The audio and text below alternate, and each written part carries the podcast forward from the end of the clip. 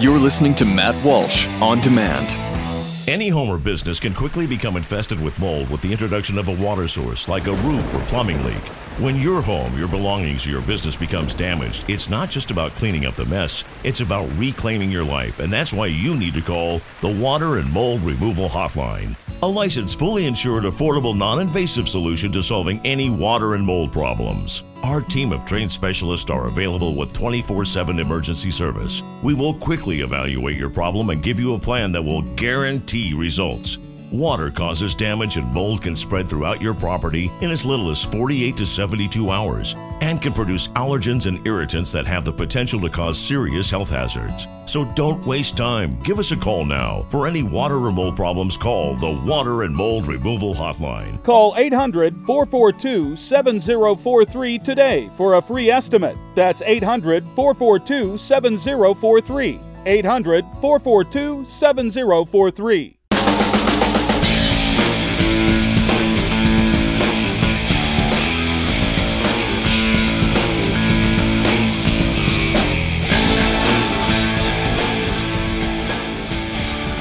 Okay, um, I, I can't believe we have to talk about this. Well, I do. I guess I do believe that we have to talk about it. Anyway, I have a couple of points I want to make stemming from a discussion that began on my Facebook a couple of days ago, prompted by these um, I Am Muslim Too rallies that were taking place across America this past weekend. And um, you, had a, you had a bunch of people who, uh, many of them not Muslim, most of them not Muslim probably, marching with signs saying, I am Muslim, in protests of Trump's immigration travel restrictions that he tried to enact and aren't, aren't even right now actually enacted. Now, I want to uh, reiterate, first of all, and expand upon my points, which will lead me to another point. But, uh, and the first thing is this uh, look, I, I'll be the first to say that Christians can have varying views on issues like immigration.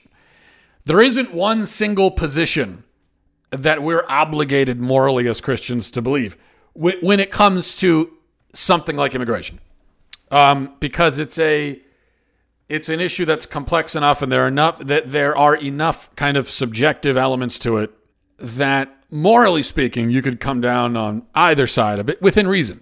And it's not like, say, you know, an issue like abortion where we are obligated as, or gay marriage, where we are obligated as Christians to be absolutely against it because it is an absolute evil. Immigration restriction, immigration, illegal immigration, you know, that kind of thing. Well, illegal immigration is a crime. So you could argue there that Christians are obligated to be opposed to it. But as far as what kind of laws should we have, how much restricting should we do, that kind of thing, um, you know, that's a different situation. Uh, it's kind of like tax policy. And you you might have very strong views about whether there should be a flat tax or not. And you might be right that there should be a flat tax, but you, you could never argue that Christians have to believe that. Um, so when it comes to immigration laws, there are Christians who are in favor of a more relaxed immigration plan. I'm not in favor of that. I am uh, uh, passionately opposed to it, and I've said it many times, and I'll say it many more times. But I won't claim on this issue that those who hold the opposite view from me are guilty of some great evil. Yet, when it comes to this issue and this kind of demonstration specifically, the I am Muslim demonstrations and so on, there are a few points that we have to keep in mind. Uh, the first is is this and I don't know how to tell you this, but you aren't Muslim. Unless you are Muslim, in which case, okay. But there are a fair number of Christians going around saying, I am Muslim too, in solidarity with Muslims. But you're not Muslim. And you shouldn't say that you are. This is not a matter of mere semantics. You are renouncing your faith when you claim another even if just symbolically in solidarity doesn't matter. Did you know that? If you go around saying, I am Muslim too, you're renouncing your faith. It doesn't matter if you how you meant it, you're claiming a faith other than your own. Let me put it this way Would you bow before a pagan idol in solidarity symbolically with pagans? Would you pray to uh, Vishnu? You know, would you kneel and pray before Vishnu in solidarity with Hindus, even if just symbolically?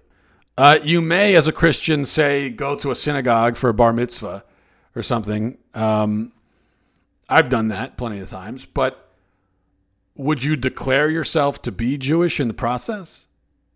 And even with Judaism, at least with that, there's we have a shared uh, heritage as Christians, which is which is separate and apart from something like Islam, which is a Christian heresy.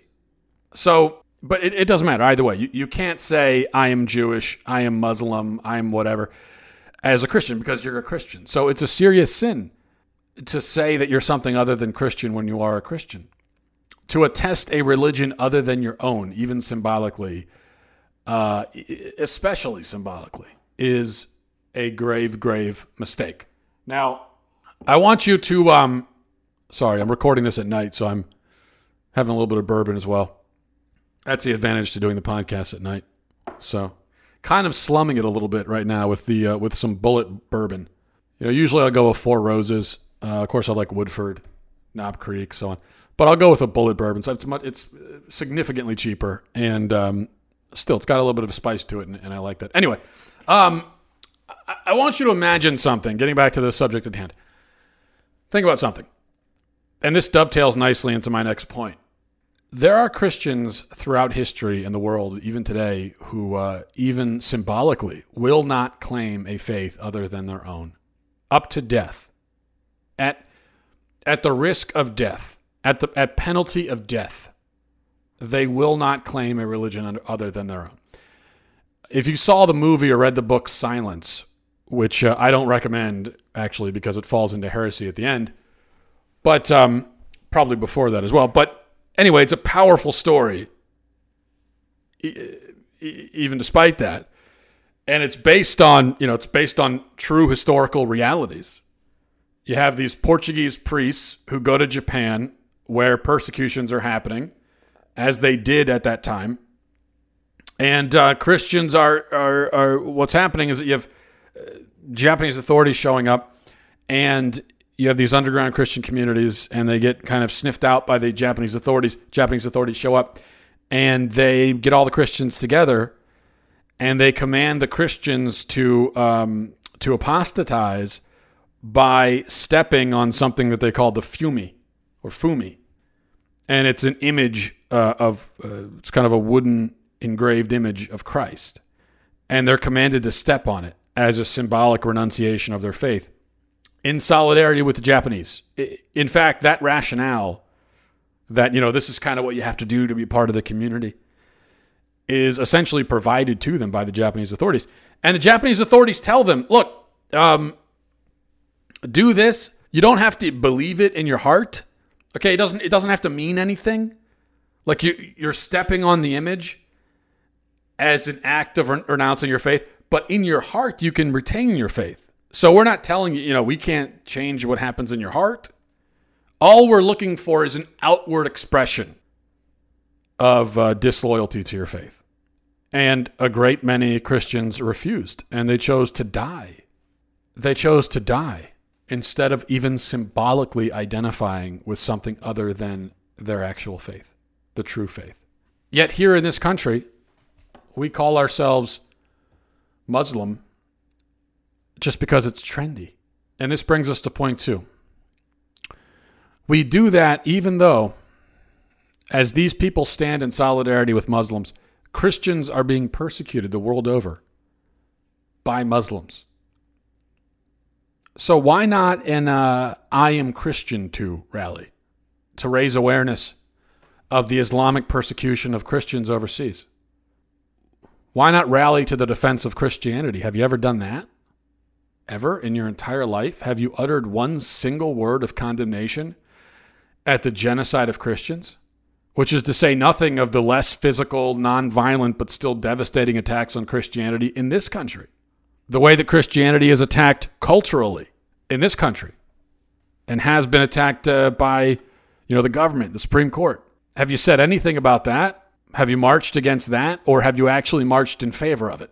Is Islam the only faith you've ever publicly proclaimed? That's what. And look, I don't know. Okay, I, I can't look into a crystal ball, but when I saw some of these Christians marching, I am Muslim too, holding the uh, banners, I thought, I, I couldn't help but think to myself, for some of these people, I bet you it's the first time they have ever publicly represented a religion, that they've ever publicly said and proclaimed, I am, and then a religion. And it was Islam that they chose, not their own faith. This is happening while Christians are being wiped off the planet across large swaths of the globe. But Christians in this country don't notice because they're too busy chanting, I am Muslim. It's truly disgraceful. I'm not saying that we can't stand up for Muslims, although uh, I don't think this is an occasion for it. But even if there were an actual occasion for it, then fine. But it just strikes me that some Christians, many perhaps, are more inclined to rally for Muslims than their own brothers and sisters in Christ. Just think about this.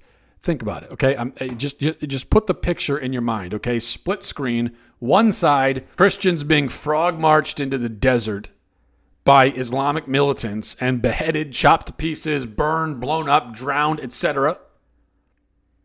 And on the other side, other side of the screen, Christians in America marching through the streets holding I am Muslim too signs. Just think about that. A thousand years ago, Christians uh, heard about this kind of thing persecution of their brothers and sisters in faith. And they marched, but they marched with swords into the Holy Land to drive out the Muslim invaders. That's what they did. And yeah, through the course of the Crusades, which uh, lasted hundreds of years, atrocities were committed by both sides, as always happens in war. But the objective originally, what spurred them to war, was just. It was right to defend the faith to prevent the faith from being wiped out in a region of the world. Because the thing about that, it's not just, oh, you know, Christians are being killed. That's a horrible thing, a horrible injustice. But we also know that if someone is, you know, a Christian is martyred, they're being sent to heaven as well. So ultimately, you know, when all is said and done, those martyrs will not look at their martyrdom as a as a great uh, tragedy. They'll they'll they'll they'll take they'll see it as a glorious event, really. Uh, which doesn't mean that, that we should see it now as, oh, well, it's great. You know, they're being sent to heaven, so we should ignore it. That's my point. It's still suffering that we should speak out against. And on top of that, the, the other problem here, aside from the personal human suffering, which is bad enough, but on top of that, the religion itself, Christianity, is being wiped out which means that there are large areas of the globe where billions of people reside and they are not getting the gospel because the gospel is being stifled violently. And so, how many souls are going to be condemned, are going to be lost because they never were told the gospel? So that's why that's why the, the crusade was originally launched. They said we cannot allow this to happen. We can't allow the faith to just be taken away. We have to defend it. And I'm not saying that we ought to have another crusade, although I wouldn't necessarily oppose it. But uh, yeah, I just I don't know who would launch it at this point. I mean, we know Pope Francis isn't. Pope Urban II was the guy that uh, launched the first one in 10, uh, 1090, I think. Um, Pope Francis is not going to launch a crusade. Okay, Pope Benedict may have, but uh, not Pope Francis. So I don't know who would launch it, and uh, it there's probably a lot of logistical concerns that make it somewhat infeasible. But uh, I just bring this up by means of contrast. Now, and here's the other uh, the other larger point I wanted to make. As I was discussing this, I said something that you'd um, you'd think if you hadn't been paying attention over the past century or so in this country, you'd think that every Christian would agree with by nature of the fact that they are Christian. I said that Christianity is the true religion and Islam is a false religion. Thus, uh, we should not identify with it because it's a false religion. And that point, the one about Christianity being the true religion and Islam being a false religion, that point that I made was disputed. Not by Muslims, though of course they do dispute it, but by Christians. several Christians responded to me or sent emails saying that, you know, we cannot claim that ours is the true religion. No religion is the true religion. All religions are equally valid. And of course, this is not the first time that I've encountered such an idea, but it's no less astounding, if for no other reason than it shows how so many people can hold two different beliefs that are so obviously in contradiction in their head at the same time, yet they have not applied even a moment's thought to either one which of course means that they don't really hold the beliefs at all in any meaningful way if they haven't actually thought about them. If you haven't even thought about Christianity enough to connect the dots that say that, well, okay, well, I am the way, the truth, and the life, means that Christianity is the exclusively true. I am the way, the truth, and the life, which means that Christianity is exclusively, only, completely, totally true. And if you have not thought even that far into it, then in what possible way are you even remotely a member of the faith? It may be true that many religions have elements of truth. Um, most religions advocate for things like kindness and generosity and so on. Most religions feature some kind of God, um, although not the um, atheist, uh, secular atheist left wing religion doesn't. But their God is an absence of God. Their God is the self. But most religions feature some kind of God, some kind of deity, some notion of an, an eternal realm, uh, a spiritual realm. And so those are true elements, important true elements. Um, elements that, by the way, uh, uh, prove that there is something there. You know, prove that there is a spiritual realm, that there is a God that there is this kind of natural law, this natural intuition that all people have, yet without without revelation, they haven't been able to put it all together. Which is why we, as ones who have had the, tr- the truth revealed to us, have to go and tell them.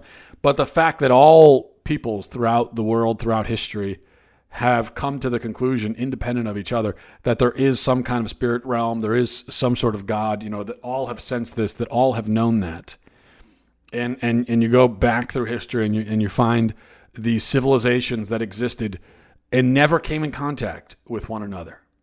Um, and when they did come in contact, they clashed, yes, and they fought sometimes over whose religion is actually right. But the fact that they all had a religion, all of them, and that there were these similarities, I think tells you something. But similarities aside, the religion itself is not true just because it has elements of truth. Just as if, you know, if I have a bowl of ice cream and you have a cookie, you wouldn't be able to claim that we both have the same food because they have a few of the same ingredients. A cookie is a cookie. The fact that my ice cream has elements of a cookie does not make it a cookie. Uh, and if you asked me, do you have a cookie in that bowl? The only correct response is no. And if I said yes and you looked in the bowl, you would say, well, that's a false cookie. It's not a true cookie. It's it's not a cookie at all. You know, it's it's false. You don't have, and it's no use in me saying, "Well, what do you mean? There's sugar in it," and you know, that, that that's not relevant. It's not the same thing. It's not the same composition. The ingredients have not been put together the same way. Either the claims of uh, of our faith are correct or not, and if they're not, then we are members of a false religion, and if they are, then ours is the true religion to the exclusion of all others. But this is where relativism leads. It makes it so that you, you can't even believe the things you believe. Relativism, you know, doesn't make all views right, it makes all views wrong because nobody can be right. You haven't, you know, by your magnanimous relativism, uh, you have not made Islam right. It can't be right because if it's right, then the rest are wrong. But you just said they're all right, so that means that none of them can be right. So Islam is just wrong in that case, like it was before. All you've really done is de- delegitimized all the rest, including your own. But I guess that's sort of the point, isn't it? If everybody is wrong, if, if truth is unattainable or unknowable or non existent, then it relieves us of the duty to find it, defend it, live according to it. So this mentality is fueled by laziness, cowardice, immaturity, lack of conviction a lack of conviction, even of the relativistic conviction, if you can call it that. Because if someone were truly to live as though nobody is right and nobody is wrong about anything, and there is no truth, um, well, I'm not sure what that would actually look like in practice, but it would certainly look like an eccentric, radical, extreme lifestyle, a lifestyle governed by the conviction that nothing at all is true and nothing can be known and no set of beliefs or ideas can be trusted. And you, you just live in total suspicion and, uh, and a total state of ignorance, not knowing anything, not trusting anything, not being able to even take a, a, you know, a step outside your door because you can't even trust that the ground is actually solid because after all, if the ground is solid, then that's a truth, is it not? And there can't be any truth. There's no objective truth. So it would be really hard to live that way. And I think you would end up in a mental institution. But most people that have these relativistic slogans and sentiments bouncing around in their head, they don't live that way. They don't even try. They just pull out the slogans when it's convenient. So it's just cowardice, as I said. So, yes, if you're Christian, then you believe that all other religions are false, obviously. And if you don't believe that, then don't call yourself a Christian. Maybe at least, at the very least, find a faith that's a little bit more pantheistic and vague. You know, try Buddhism or something. But religion, but Christianity is uh, is is not the one that fits your description. I'm afraid to tell you. All right, that's it for me. I'll talk to you guys next time. In Cruce Salus. Godspeed.